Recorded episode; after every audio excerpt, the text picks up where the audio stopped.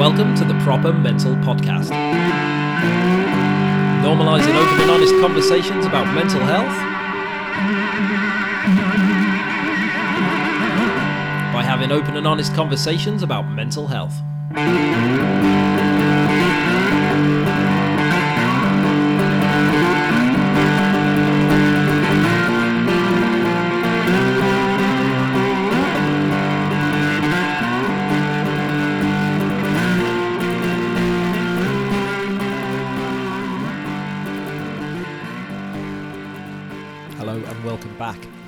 Proper Mental Podcast, to episode 85 of the Proper Mental Podcast.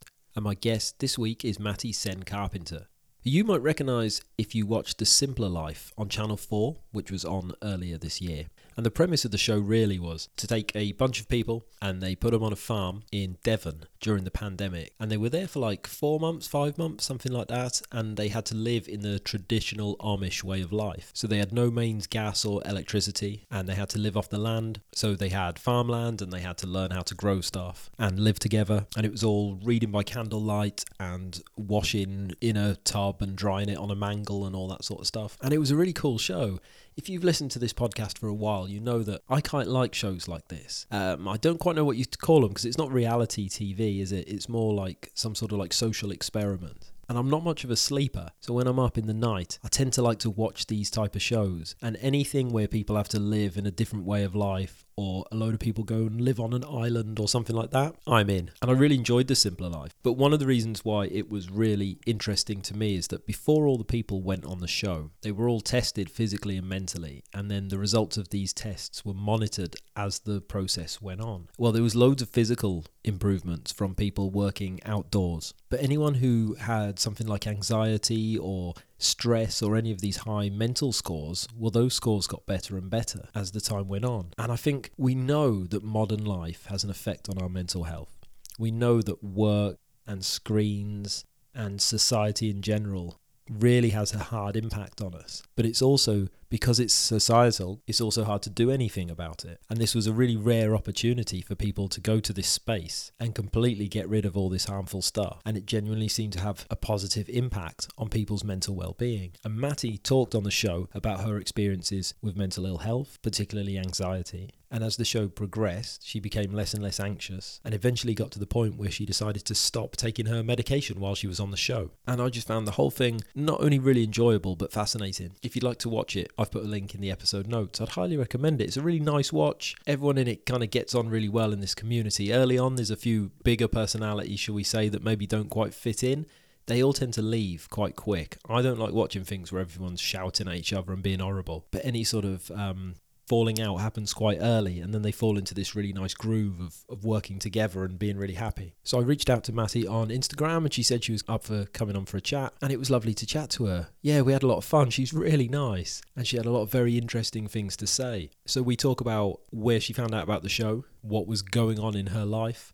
and what was going on with her mental health leading up to the show. We talk about the process of getting on and then what it was like to kind of live as part of a community and have to learn how to farm and have to live without tech and screens and all this stuff. We talk about her coming off her medication and I thoroughly enjoyed it. It's really, really cool. And like I say, if you want to give it a watch, it's on for on demand. And if you wanted to connect with Maty on social media and see what she's up to, it's at Maty Sene Carpenter. If you'd like to catch up with me, it's at Proper Mental Podcast in all the usual places. Best place to reach out is through the contact page on my website. And if you could take a minute to like, review, subscribe, screenshot when you listen, tag me in it, tag Maty in it, and make a bit of noise about this episode or any other episode you choose to listen to, it would be very much appreciated. But anyway, here we go. This is episode 85 of the Proper Mental Podcast with Maty Sene Carpenter. Thank you very much for listening. Enjoy.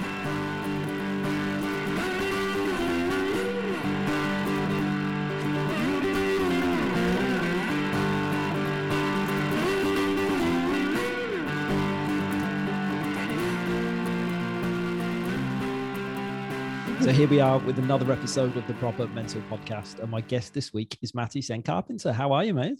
I'm good, thank you. Yeah. oh, mate, thank you so much for joining me. I really appreciate it. I'd imagine it was a little um a little strange when I slid into your DMs out of nowhere to try and get you on my podcast. I've done, I've like never done a podcast or anything like that before, but I actually always wanted to try it. So I was like, all right, let's do it. oh, mate. Well, thank you. I really, really appreciate it. Um, so yeah, obviously I, I came to know about you from watching The Simpler Life on, on Channel 4.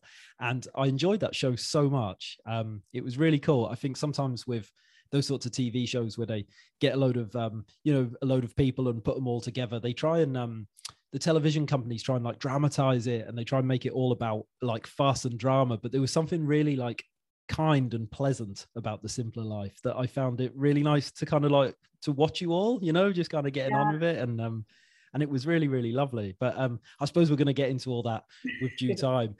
Probably the best place to start is can we go back before the simpler life? And um before that came along what what were you doing mate? What were you up to?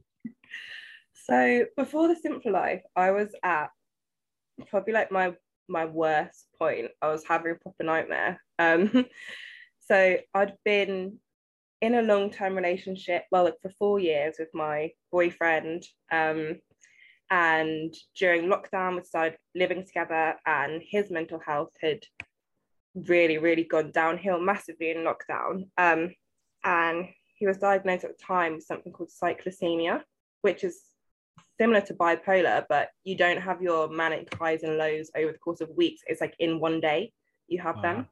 So that manic highs and manic lows, like all in one day. And obviously we were locked down together, um, can go anywhere, and it really took its toll on me and on him. Um, and then we got a new place together. Things were getting a lot better. Um, and then my nanny, my grandma, she passed away. Um, and like I adored her. She was just like the best person. So I was devastated um, and went to her funeral and came back and found used condoms in my bedroom bin, um, which unraveled a series of events which I realized my boyfriend, while I've been taking care of him, had been cheating on me for a year. um, so he moved out of the flat and we were still in lockdown and so then i just spent eight months in that new home that we'd set up together and i was grieving and i was heartbroken and i was in lockdown and i couldn't go and see anyone. Um, and i was just having crazy anxiety and panic attacks and it was awful. Um, and then this email slid into my inbox and it said do you need a change? And i was like yes yes anything like i'll do it like they was trying to explain it to me and they were sort of trying to like soft launch it. I was like, I don't care. I'll, I'll do it. I'll be Amish, like anything. yeah. Oh wow. So I mean that's that's heavy, right? That's um yeah. that's a lot. That's a lot. It was so, a lot all at once and and at a time when you couldn't really have your like support systems you'd normally have because we were all in lockdown. Yeah. I mean, I think during that period, even with even if stuff was plain sailing and with you know a few things around you that you know that were comforting and helpful then it was still hard. So to have all that other stuff as well is just um yeah that's really heavy really really heavy. And then all of a sudden this opportunity to um completely flip it on its head just uh dropped into your inbox. Yeah that's incredible man. It's like uh if that's not a sign i don't know what is right? It was so meant to be and it was exactly what i needed at time. And especially like with the break from technology because i've been really like I was at the point where it's like your own thoughts are so negative, you don't want to allow any space to let them in. So the phone was coming everywhere, like brushing my teeth, like on the loo while I'm cooking. It was like I didn't want to put it down and just have silence.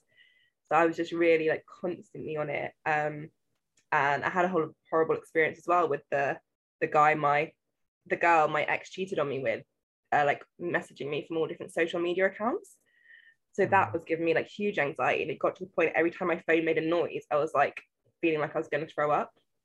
So yeah. when they said like a complete break from technology and like from the outside world, I was really like, okay, this is yeah meant to be. Yeah, very much so. I think that the using the the technology to kind of like escape um, from those quiet periods. I think that's so common. I think modern life is is built for us to to distract, isn't it? And yeah. um, you know, I think so. I mean, sometimes it's really useful, right? Like if you know you're doing it, that's yeah. fine. So for me, like when I get that little notification at the end of the week and it kills my screen time, if that's gone through the roof, then I know I need to be dealing with something. I need to uh, I need yeah. to take a step back. You know, that's like a reminder for me. But yeah, when we don't know, it's very easy to get lost get lost in that world isn't it? That world of world of distraction yeah. And like, like you said it can be helpful like you know watching funny videos when you're avoiding anxiety that's temporary. Like you know you've got the nerves before a presentation or you're anxious about something that is just natural nerves and it's not something you really need to deal with then it's nice to have that distraction. But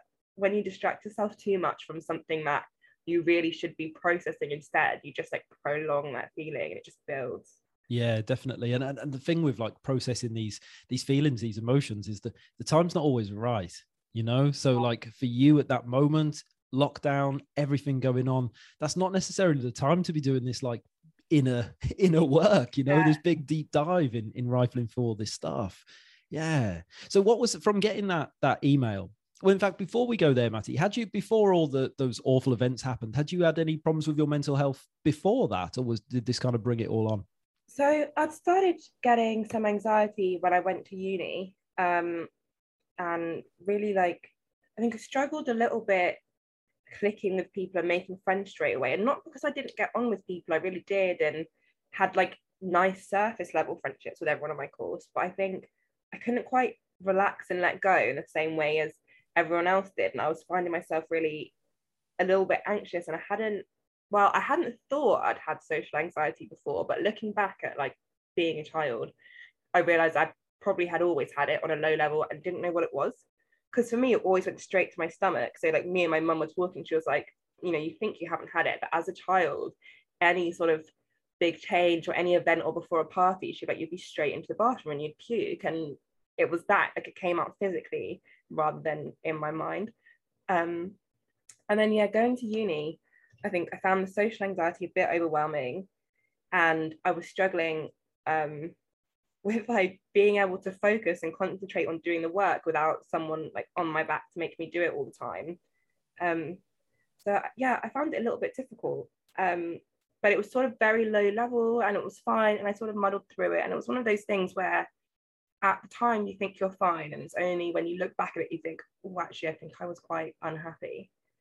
Yeah, I get that a, a, lot. You know, I kind of, from my own experiences with mental health, I always describe it as um, there was like a leak in the basement and that ever so slowly just trickled in and it was trickling in yeah. for years and years no one ever noticed like you say low level and then one day that pipe just burst you know and yeah. um, once that water's pouring out you can't you can't get a stopper back in the in the hole in the pipe or whatever it is you know? But um, yeah, I think a lot of people will um, identify with that. Yeah, and it's funny as well, actually, because I did creative writing, and when I look back at some of the work I did for like my final year, like I wrote a poem called like Drip by Drip or something about like getting in a bathtub and someone's like cranking more hot water in it slowly, slowly till you don't realize until you're burning. And I'm like looking back at it, I'm like, honey, don't think you were good. like all the signs, all the signs were there. Yeah. I think um like for a lot of people with stuff like anxiety, we have this very society has like a really stereotypical view of like what it is. And then when we don't fit that mold, we think, oh well, that's not me that's you know we don't have a word for what we're experiencing and it's only when you learn a bit more about the subtle nuances about how these things show up differently in different people that you kind of have that moment where you look back and go ah yeah that that makes sense you know that thing that's always been with me that's that's what it is. But you know that that's yeah we you don't know if you don't know right? That's just kind of how it is. Yeah exactly that. Yeah. So how did this you get this email this amazing you know this chance to uh yeah just turn your back on the modern world for a bit comes along how long did that process take from responding to that to, to getting into that house? So it was a little while actually, a few months, maybe like I'm trying to think when I first got the email. I'd say it was maybe like four or five months in between. Um, yeah, because then by the time I actually left, I'd moved out the flat by myself, moved in with my friends. Um, so yeah, I think it was quite a few months, and it was like back and forth with like Zoom interviews and phone calls and um, doing like video diaries and things like that. And then at each stage of the process, you didn't know whether or not you'd been chosen and you're going to get to go. And then they'd ring you and say, like, yeah, like, you know, Channel 4 really like you. They want to see you a bit more. And then I think when I finally found out I'd got it, I was on the bus on the way to work. Um, wow. So the news dropped in while you were on the bus. Yeah. Yeah. Oh wow! It sounds like that must have been quite um quite challenging, really. So you know you're desperate to kind of move away from this technology, and then the process of getting on the show was like ramping up the technology and having to yeah. spend more time in that in that space. and I think as well because I was like so aware that this was going to be something that was really good for me, and I was in such a bad place mentally. I was like, I really, really need this. Um, and then I remember just having these conversations with my mum where I was like, well, if I don't get in, I don't know what I am to do. Because I was at the point where I was like, I was like physically throwing up from anxiety pretty much every day. Um, I'd lost so much weight. I was just miserable. I wasn't really like leaving the house or talking to anyone. And like I had all my hopes pinned on this is to really, really help me. And then, yeah, I just remember sitting down my mum having that conversation where I was like, if they don't pick me, like, because she'd moved to Turkey as well. So she wasn't even in the country to be able to like come over and comfort me. Um, I was like, they don't pick me, like, what is going to happen? Yeah, that must have been quite scary, really, because the like because it was such an unusual thing to do. So it's not like if you're waiting to I don't know start with a therapist and it falls through, Yeah. we just find another one, right? But um, that it's kind of like such a unique um unique experience. So it was a relief, yeah, when you finally got the got the green light. oh yeah, it was a massive relief. Like, and I think, yeah, I really felt like, oh, this is so like meant to be. And I'm really, it was like, I was so grateful. Um, and then I just, I was just like, you know, you have to hang in there till you're there, basically. Like, you can't fall apart before you get there. I was like, just hang in there and like just see if it helps. And uh, yeah, and it did. It was an amazing experience. Oh mate, so when was it? May? Um, was it twenty? Was it last year that you went in? Yeah, May Yeah. last year. May last year. And how long were you in the house for in total? Uh, about four months. So Wow. yeah, just So- under four months. Yeah. So that's like a real, you know. Originally, real- it was going to actually be like five. Yeah, it's a long um a long time, you know, and I think that's that's important to mention actually because sometimes when we're trying to recover from mental health related things, you, you, we need four months or Yeah. five months or six, you know, like um you know sometimes we think that maybe having a week off work is going to solve that problem or just having a bit of a rest but sometimes it, it takes a, a long time doesn't it it takes a real big step back from what's going on to process it Yeah, no, it was a long process. And then, you know, even when I came home afterwards, it was almost like having to sort of, in a way, restart the process, but from a healthier place because it was like everything that helped me, it wasn't there anymore. And you're like dumped back in the modern world and all the, like, you know, sat back in the same room where I'd been so miserable. And it was like, okay, well, now I have to like keep going with that process and there's not going to be anyone there to guide me. Yeah, yeah. See, that's intense as well. Yeah, definitely. And I I think that I kind of found this with the with lockdown myself. You know, I, I got um, very ill in 2020, and it was only after the world went back to normal. I kind of did all right through lockdown, and then it was when everything started back up, and I kind of had to jump back into this life that I wasn't very happy with. Um, and it was like my brain said, "Nah, you don't fit there no more. You know that Yeah. ain't gonna work no more." And that that was that was when I got sick. Was when everything went the bit, the normal bit, everyone had been praying for. that was the bit that that was uh, that was so challenging. But um, the the location of the of where the house was and everything. I mean, that looked incredible. That must have rocking up there for the first time must have been a bit like, wow, I get to live here for a bit, right? yeah it was so gorgeous and like we got there and the farmhouse was like covered in like wisteria like the purple flowers um and just like the sun was shining it was like idyllic and and we hadn't really known what to expect. Like i thought it was going to be a lot more rough and ready because when they described it to us and they're like you know you're not going to have any electricity no lights no heaters type of thing i was thinking like is it going to be like little huts or and then when you got there and saw it, it was like, oh, okay, this is very nice. yeah, it was. It looked dead posh. Yeah, it, it, it, it really did. Yeah. What was it like um, turning up there? And obviously, you've been um, a lot of time on your own through lockdown and then living with your friends. And then suddenly there's like, what was it, like 20 odd of you or something, like all in one space? Was that quite strange? Um, it was, yeah, it was very weird, um, but really nice actually. I think, like, I feel like I got really lucky because I was in the farmhouse rather than the cottages. Um, and the vibe at the farmhouse was always like a very like family, fun, like loving vibe, and the vibe at the cottages was a little bit aggressive most of the time. Um, so I was like very grateful to be where I was um, and just like be surrounded by the people I was surrounded by. Um, and like yeah, just really quickly made these really strong bonds with everyone. Um, I think the first person like I really bonded with was Harry. Um, so me and Harry, we met each other in the hotel the night before we went, um, and like went for a walk and had a ciggy together. Um, and like had a chat and was sort of like reassuring each other about our nerves when we went in. So when we went in, we sort of stuck together straight away. Um, and then yeah, just like slowly got to know everyone and was like a proper little family. Like I loved it. yeah, it really came across like that watching it. It was really nice, and it, it that element, something I talk a lot about in this podcast, is the importance of community and yeah. in like in modern life we often find ourselves adrift from a community you know from being part of something that's um like bigger than ourselves almost you know bigger than your friendship group or or even you, you to some extent to family being part of of something and we you know like I, I don't know all my neighbors names and you know like particularly in the big cities everyone's kind of avoiding eye contact but yeah. we're we're designed to to live and function together aren't we with, with other people and I, i'd imagine having that not just being with people, but that sense of all coming together and helping each other and supporting each other. That must have been a that must have been a real positive impact. Definitely, it was really. There's something about like all working together. I mean, my friend, we were oh, it was me and Fran. We were on uh, FaceTime last night. And we were trying to figure out exactly what it is about like socializing on the farm that was so different to socializing in the real world. And we were saying, in the real world, even if you have good groups of friends and when you go see them, you've usually gone to see them with the intention to socialize. So if you're not feeling great, you're having a bit of a down day and you're not feeling like, you know, like your best you or whatever, it can be kind of a little bit exhausting to like, you're like, I'm here to like have fun. Whereas when we were all together on the farm, like we lived together and we worked together. If you were quiet, you could just be quiet, but you were quiet next to someone.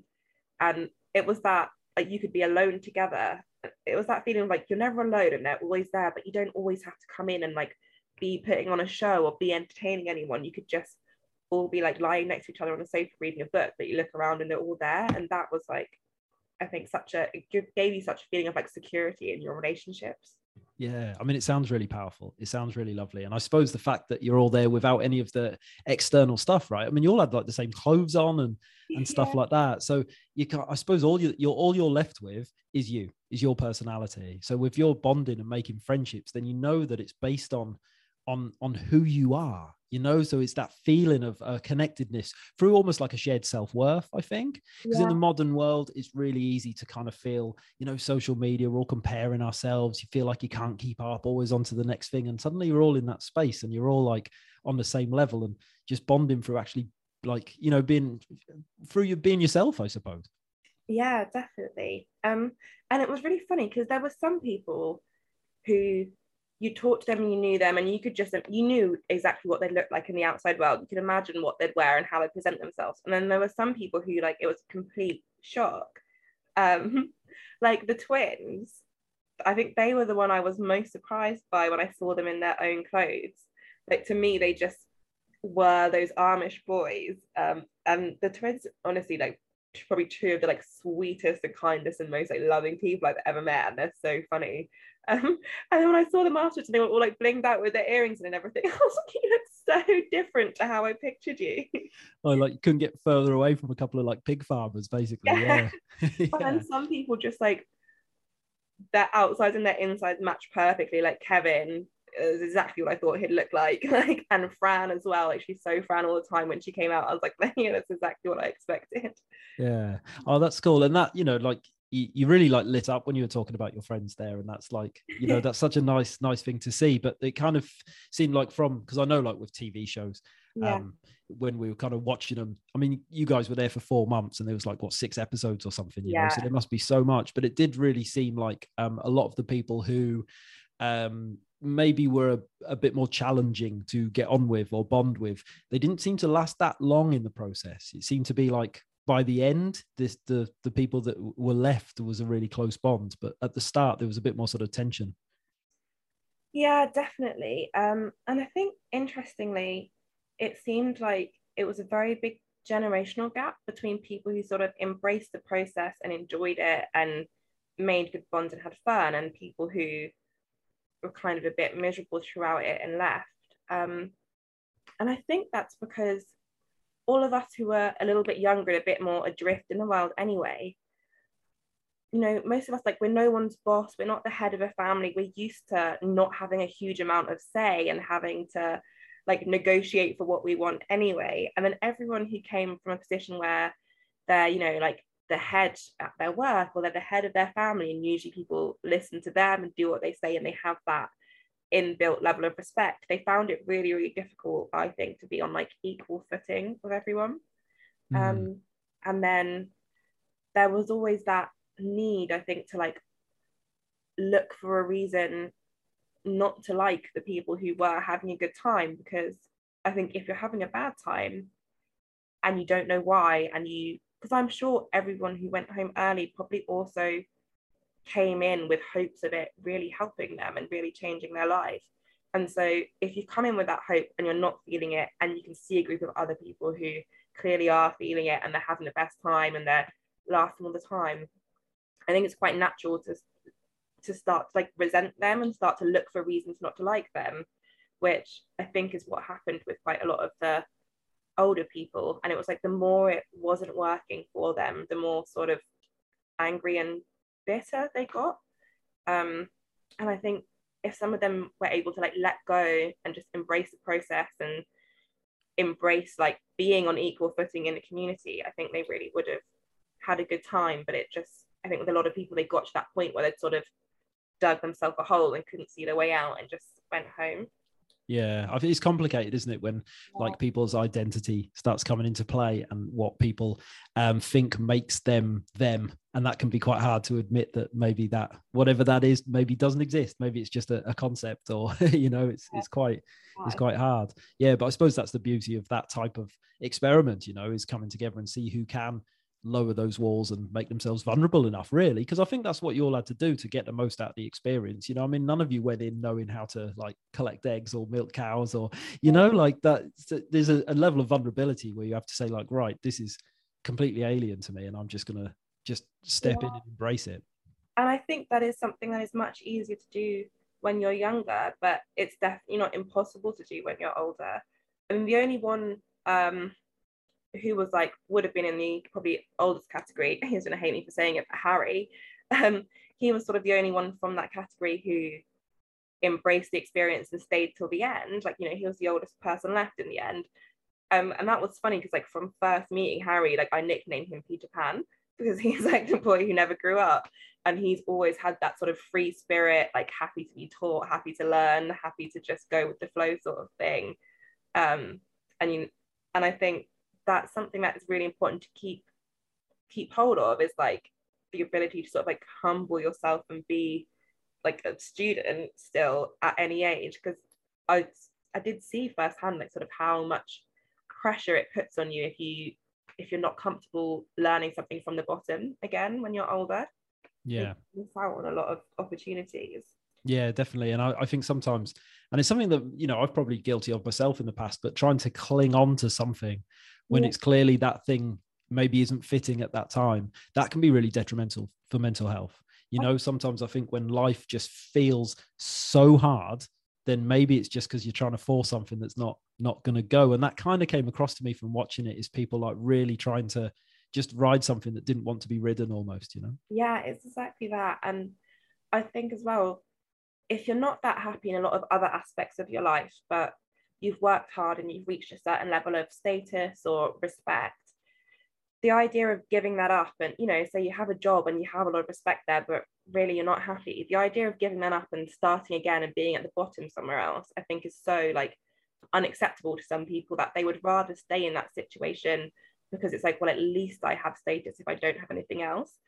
But i think from that experience one of the things i learned was like if you just let it go and are willing to work your way up and be a student again in like you know not like a literal student but just learn again and not have that power and status you'll find something else to hold on to that is going to make you happier than that.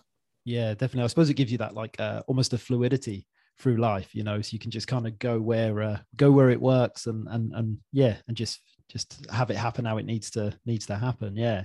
But i mean you guys um with um, i'll put uh, links to the epi- to the show in the episode notes you know so people listening can watch it. But if anyone's uh, listening to this and they haven't watched it i mean you guys you it was literally back in time wasn't it? You know like yeah. it was you living by candlelight and getting up when the when the roosters were crowing and all that stuff? Yeah so we had like a bell in the courtyard um and like usually harry would go and ring the bell at like 6 a.m Um, and then yeah, we had like no lights, no electricity. The only like bit of electricity on the farm was there was like one shed away from the houses which had a generator that we could plug our freezer in and like a fridge. um, and then yeah, it was completely back to basics. So it was like hand washing everything in one of those big like tin tubs um, with like a little scrubbing rack and a bar of soap. and um, churning our own butter, making our own cheese, milking our own cows. wow. And then, of course, like so much time in nature and so much time outdoors you know was that you know obviously you said is it bristol uh you're from maty yeah. yeah. so coming from you know the city of bristol to suddenly be like living in the in the fields was that kind of um yeah that must have been a bit of a, an adjustment almost well i loved it and um my my mum actually grew up on a farm um, so my grand my grandpa was a farmer. Um, so I was so happy to like see all the process and even like you know we did our farming with the Shire horses and I had a go at that. And um that's how my granddad used to do it back in the day. Like he had four Shire horses on his farm. Um so getting to do that um was so amazing. Like I felt really connected to him. Um and I think the best thing for me was watching like some of the people who had really, really never been around like any sort of nature like that at all. Like the twins from Lewisham and Delara and Azara. Um, watching them was just the best feeling ever. But I just remember Delara coming out one evening and in her like we had these like long nightgowns. Um, and she'd like just got out the shower and she was in her nightgown and she like tiptoed out the house and we were all running around on the grass and she took her socks off and she ran on the grass and she said, I've never touched grass bare feet before. I was like, Delara, what do you mean? I said, run around. And she was running around, she was holding her towel in the air and weeping, and she was going, I'm running with no shoes on. she was watching her, it made me so happy. Oh, mate, that's just like a another level of freedom, right? That's yeah. next level freedom. That's really um really lovely. And so many of these things are good for both physical health and mental health that are really hard to get into our lives. And when we talk about staying healthy, you know, most people are like, I'm going to go to the gym and I'm going to eat loads of salads. And that's kind of like about it, you know, but there's all this stuff of like, of taking your shoes off and getting grass under your feet yeah. and living more in tune with with nature and the you know with the the light and the dark and the sun and the moon and time outdoors and um you know physical labor and all this stuff and uh, like how i suppose um what I'm getting to is how quickly into the process did all these things start to come together and the community aspects? How long did you start to feel like you were coming back back to yourself?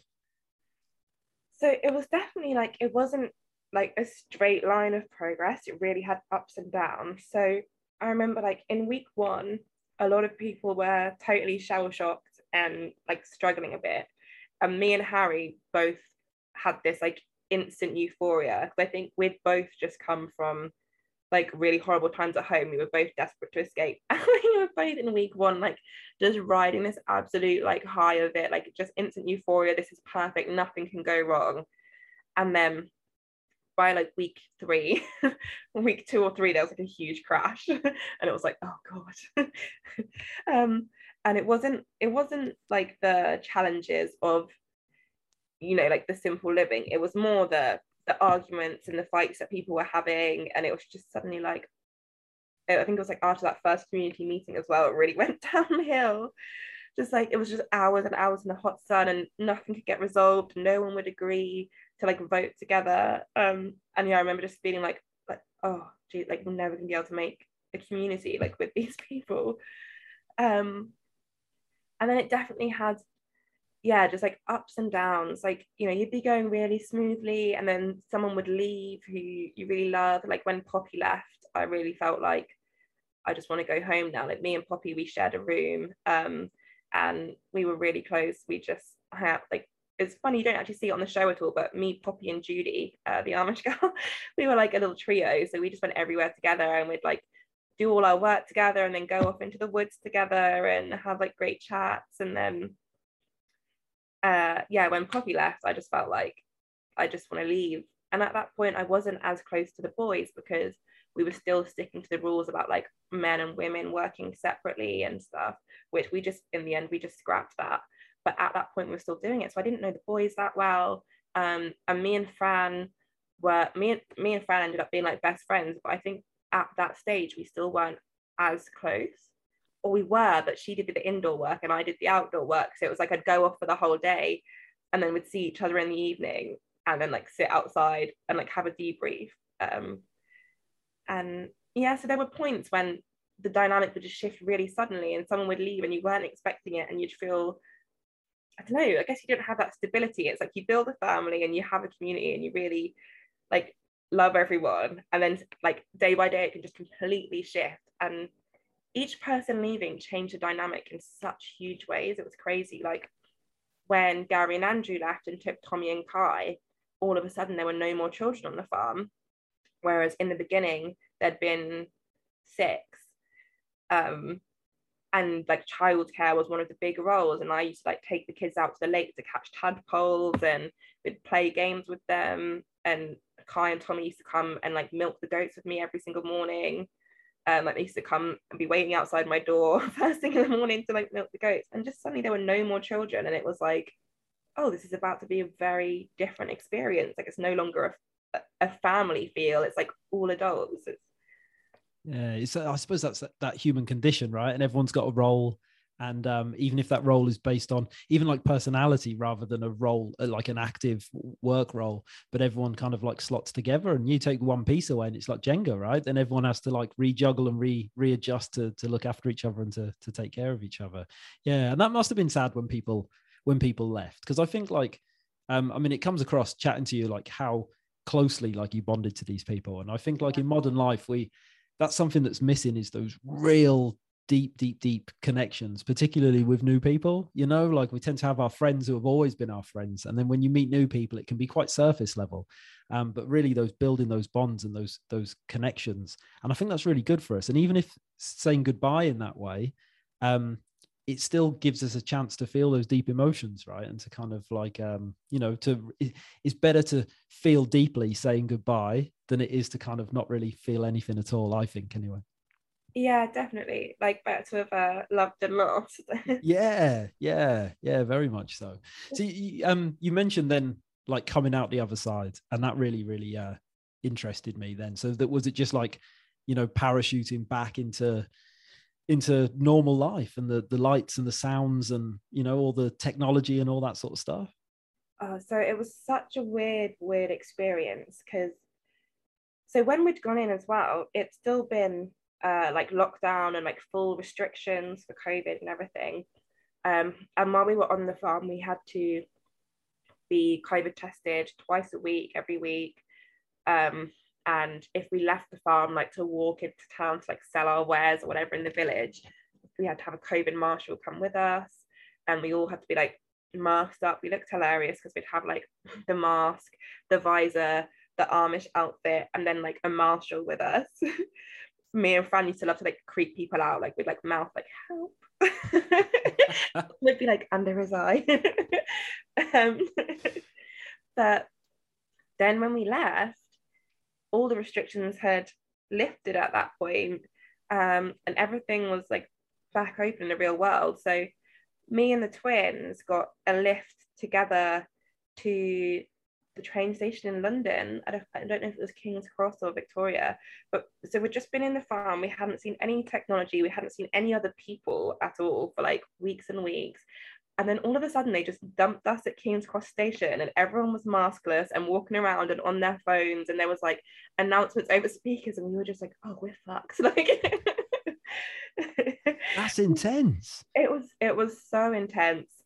we were like just clinging on to each other, like a little huddle of, of like lost Amish children on our rumspringa, and everyone was like breathing on us, and we hadn't been used to that because of COVID. Like everyone was maskless. We were like, "Oh my god." oh wow! And did did you find like as you kind of got used to to being back and being home, did the effects of the you know of the farm and the community did they kind of did they stay with you? Did that um or did they disappear as the as the world came back in? Kind of a mix. So in the beginning, like there was a complete shell shock, and I missed the routine so quickly, and not just the work routine, but like the social routine, like you know, Harry always woke me up in the morning with a coffee and then we'd milk the cows and then we'd come back and I'd go over to Fran's cottage and we'd have a cup of tea on her lawn together um, and like to have just a girly chat, just the two of us. And then there were just all these like social routines that were all of a sudden gone. And I'd wake up in the morning and I was just, I was in Airbnb for three weeks as well because I'd rented my room out at home. So I was just like in this little studio flat by myself. And I was like, what? Like, I sort of felt very lost. I didn't really know what to do with myself. Um, and I would find myself still like at the same times, like getting up to wander somewhere and being like, oh, there's nowhere to go. um, and I was like leaving lights on everywhere because I hadn't had light switches in ages. Just you're leaving everything on.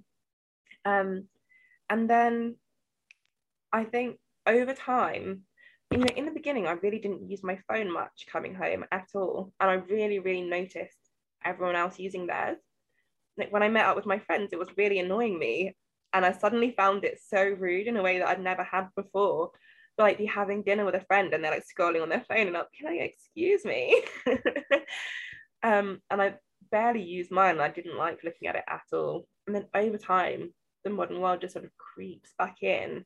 Um, and you like really, really, really quickly go back into sort of a really similar routine to what you had before.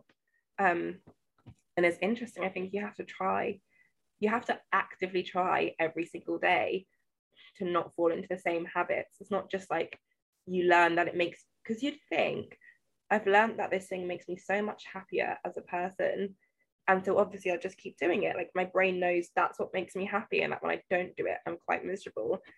But there's just none of that. Like just you just immediately start sliding back and you have to really make an effort to be like, okay, I want to be happy, and these are the things I have to do to be happy and healthy. And even knowing that, it's really hard to make yourself do them. Yeah, it's, it's so true. It's so true. I, I have a very good understanding of my own mental health and um, what I need to avoid. And then like, but avoiding it is another is another thing. And you know, I can talk myself in and out of anything really. Um, but yeah, I think that's so true. Is having we have to just constantly be aware, don't we, of what's what's good for us and what's bad for us, and and what these um what these things are. Yeah, yeah, very much so. And what about the the overall impact on your mental health, Maty? Because you know, going in, like it sounded like you've been through a lot, and it sounded like you weren't in a very good place at all. But what about coming out the other side? Where was your head at then? So when I left the farm, I was feeling like way more confident than I had in ages and ages, and just confident in like my abilities and myself as a person. I think because was surrounded by people that I like loved and respected and valued their opinion, and they loved and respected me, and it was kind of like having a mirror to yourself and it's like i trust this person. I really love this person. And they they like see something great in me and so i felt way more confident about who i was. And there's something as well about making those bonds with people when there's no other distractions. You just notice every tiny thing about each other.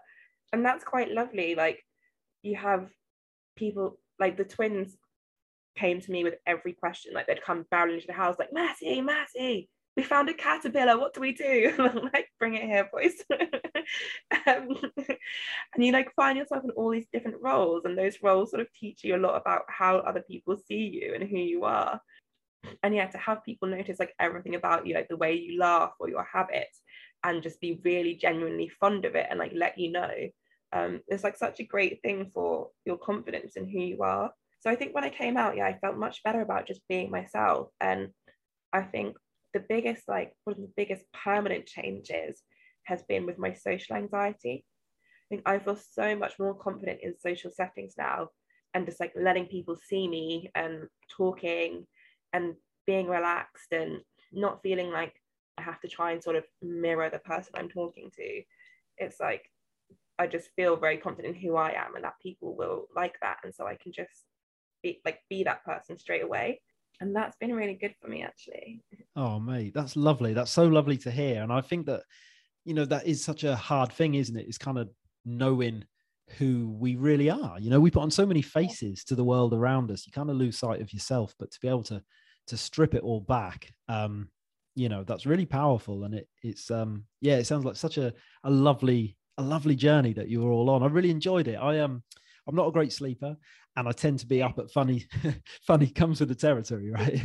I tend to be up at funny times, and I like those sort of. Um, I'm reluctant to call it reality TV because I don't think that that the Yeah. connotations that come with that. It doesn't fit, you know, but it's the closest expression I can find. And I do like those type of type of shows because it um it helps me to switch off and you can be kind of have a slight emotional involvement without being too involved in anything. And that's kind of like my late night viewing. And i really like enjoyed it so much. And i think so many people um whether they struggle with mental health issues or not would just love that opportunity to just test out ditching society and everything that comes with it. Because like you said before we know these things aren't great for us but it it's so ingrained it's so hard to avoid isn't it you know try not having a you know an instagram account or a mobile phone these days and you just kind of get left behind right it's hard work Yeah, that's the thing. Like we've sort of reached a point in society where it almost feels not optional. And it's like if you choose to switch off, there's that feeling like you're inconveniencing everyone else around you. You know, they're like, well, you didn't see the message I sent you on Messenger, or like you're not reachable by email or whatever. Um, and I think it's important to be able to put your health first in that aspect and say, you know, like between these hours and these hours, like the phone is off and you can't reach me, or you know, if you want to reach me, call me on this number on my brick phone, but I'm not going to have all these different apps to keep in touch with you. Um, and I think that has to be okay because otherwise you do really just find yourself like stuck in this place where you, yeah, you know something's bad for you and you feel like you can't change it. yeah yeah definitely and i suppose having a a long break from it you get to reevaluate your relationship with these things your relationship with yourself with your phone with your work with all these different things and kind of work out um yeah what you want from life did you find it useful for like kind of working out your values and you know boundaries and all that sort of like personal stuff that's important yeah, I think I definitely found out so much more like about me and about what I need in a friend and what I need in a relationship. Um, and definitely like the boundaries thing because obviously we were doing the experience and the experience itself was wholesome and amazing, but we were also being filmed. Um, and that's where I had that was the only place where I had like a bit of friction and a bit of pushback is that there were some times when I was just like, right now, I really don't want to talk to the camera. And you sort of had to like negotiate that a little bit. Um, and I definitely found my boundaries because during the show, I came off my medication. And when I came off it, it wasn't like smooth sailing. I had some days where I really, really crashed. And then you know the production team would really want to film something like we're filming a meeting and I'd be like I'm, I'm not going to come to meeting like you know I'm having a bit of a panic attack and they're like we need everyone at the meeting I'd kind of be like well no no no no you really wanted to film the journey of me coming off my medication like you were happy to do that you were supportive and now I'm off it and this is what's happening and if I can't go to the meeting I can't go to the meeting and like I'm not going to be pushed into it and you know there were a few like little arguments but I was like this experience is about helping us in our mental health and i'm going to do that even if it inconveniences you and because you know like when else am i going to get the chance to really help myself in that way? So i want to make the most of it. Yeah. Yeah that's incredible really that kind of level of um ruthlessness on their part. Particularly i mean as we record this it's like mental health awareness week Yeah. right? so everyone's saying oh you know take care of each other be kind mental health awareness and then but not if it means getting a you know not if we can get maty crying on camera at the, at the latest And, like, meeting. a lot of the time they most of the time they were really kind and there were like different um different crews all the time and some of them were amazing and some of them were not as good. And a lot of them were super understanding. Like one of the um camera guys um like was really i think he had been through a similar journey with his mental health. And so he was really very much like we're going to put that first and we'll talk if you want to talk and if you don't want to talk we won't talk and really supported me in that. And then there were just some people who you know they had a job to do and they were going to do it no matter what. Um like i remember there was a point where i got a parcel which i thought was going to be my camera. So everyone was allowed one special item on the farm and i have like an old fashioned like uh, film camera. So I, I wanted that as my special item uh, so i could take like photos which i did and they were really amazing. But um i thought my the parcel coming to me in the post was my camera. And so they set me down at the table and they were like filming me open it. Um and i opened it and it was my grandmother's ashes um and i was completely in shock and my auntie had sent them to me because they were all doing the ceremony and scattering them, and I couldn't be there because I was on the farm. So she had sent me a pouch of my own so that I could do it and say goodbye, which was really amazing of her. But I didn't know it was happening, and I was completely in shock and was like crying and everything.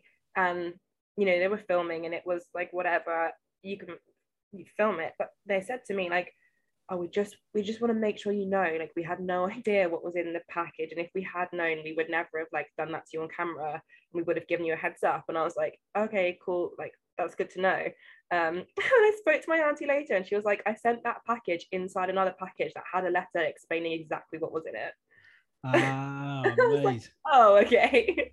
Yeah.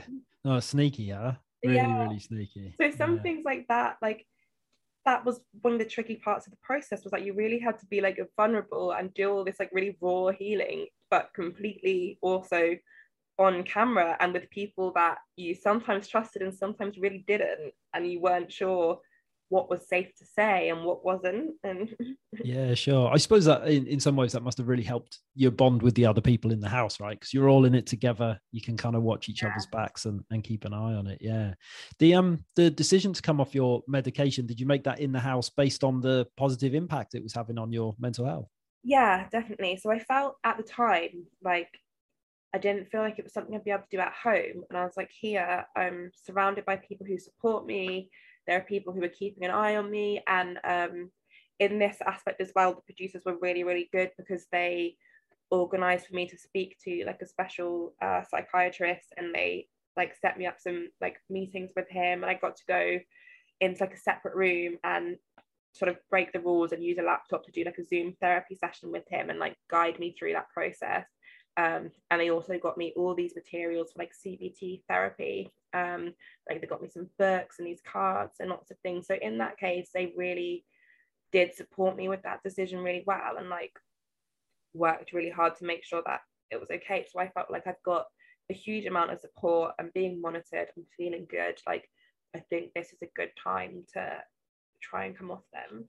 Yeah, I love that. I, I, suppose I'm asking for my own personal reasons. I'm in the in the process now of um of working my way off my um off my medication. Yeah, so it's a really interesting conversation conversation to have. But um yeah, it sounds like it it was a, a good a good time, you know, a good time to pick that thing. And that's the important thing, isn't it? having those things around us, having everything um yeah. in place to to make that transition a bit a bit easier. Yeah, and yeah. I, like trying to come off meds, yeah, having a support system in place is really, really helpful because I think when you are coming off them, you have like, you do, like I personally had some like quite big crashes, but then also just in daily life, you have ups and downs, and it can be hard to keep track of is this because I'm coming off the medication or am I just having a bad day?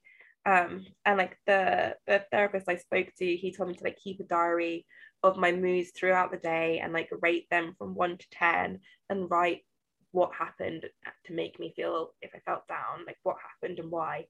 And then, you know, like look back at the diary at the end of a few weeks and then you can see, okay, was it like consistently worse, worse, worse, worse? And maybe I'm coming off the medication too fast, or was it just this was a bad day, this was a good day kind of thing?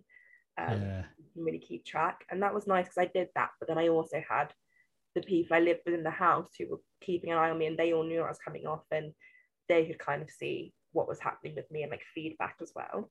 Yeah I, I love that so much because it's um you know we're supposed to have good and bad days. It's like part of the human experience right? And it's something i do myself. I've, i kind of have, have a bit of a, a, bad morning and you know stress trying to get my kids to school and get to work and all that sort of stuff. And straight away the fear kicks in. It's like oh my god is this it? Yeah. Is this going to be like another thing? But no oh, hang on a minute. I've had hardly any sleep. I've skipped breakfast. My kids were being you know a pain in the ass. Like of course i'm just a bit stressed. It's fine. There's no need to panic you know? So it's, it's yeah it's really important to kind of like you say i suppose writing it down is brilliant. I'm going to start doing that you know? Yeah. i haven't been doing that. And yeah yeah, I think that's um that's really that's brilliant. Yeah. And get like a clear picture.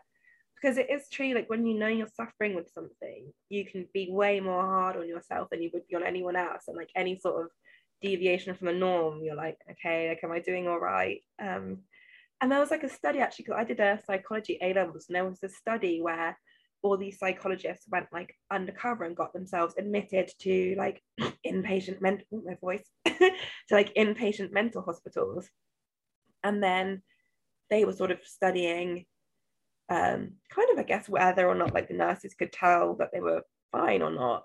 And the whole time they were there, they didn't they didn't do anything to display like any kind of mental illness. They were just themselves, and they continued like working and writing notes. And it was really interesting because they'd been admitted as having like psychosis or mental problems.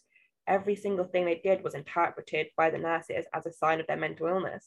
So you know they'd be there like writing notes in their diary, and then the the nurses are putting on their files like obsessive note taking behavior and like all this thing. It was like everything they did was seen as being a sign of being really unhealthy, but really they were all completely healthy. Wow, that's fascinating. That's um yeah, I'm gonna go and uh, I'm gonna go and check that out because yeah, we kind of see everything through that lens of illness, right? And yeah. quite often with like a lot of mental illnesses and mental health problems, it's not like it's not a madness or a sickness. It's normal human emotions and feelings. They're just like jacked up to the nines, right? It's like emotions on steroids. Yeah. It's you know, rather than um, being this like yeah, completely um, yeah, insane behavior.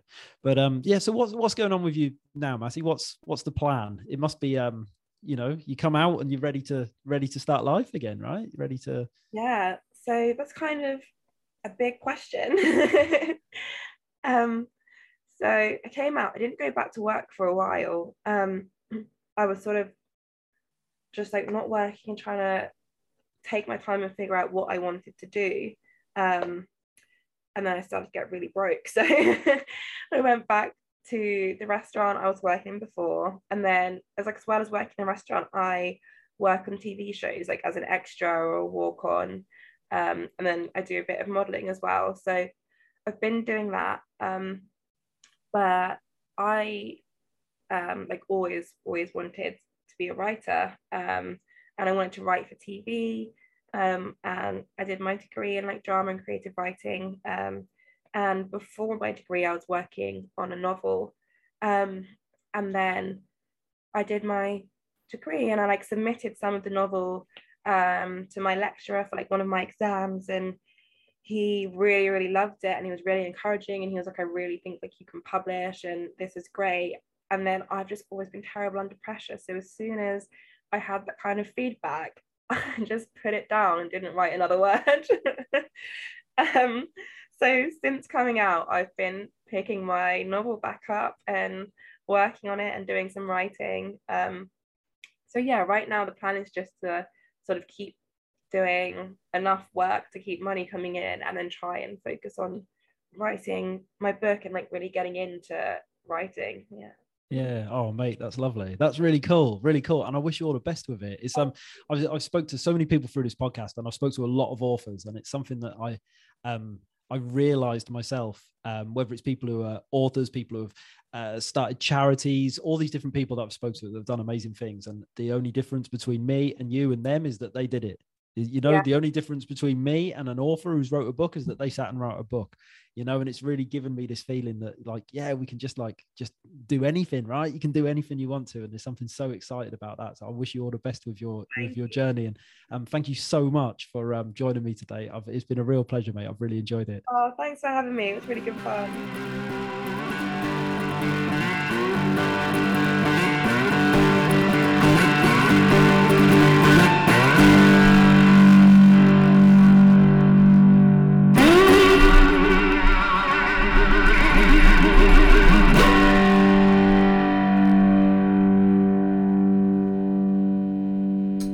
A big up to the Proper Mental Podcast.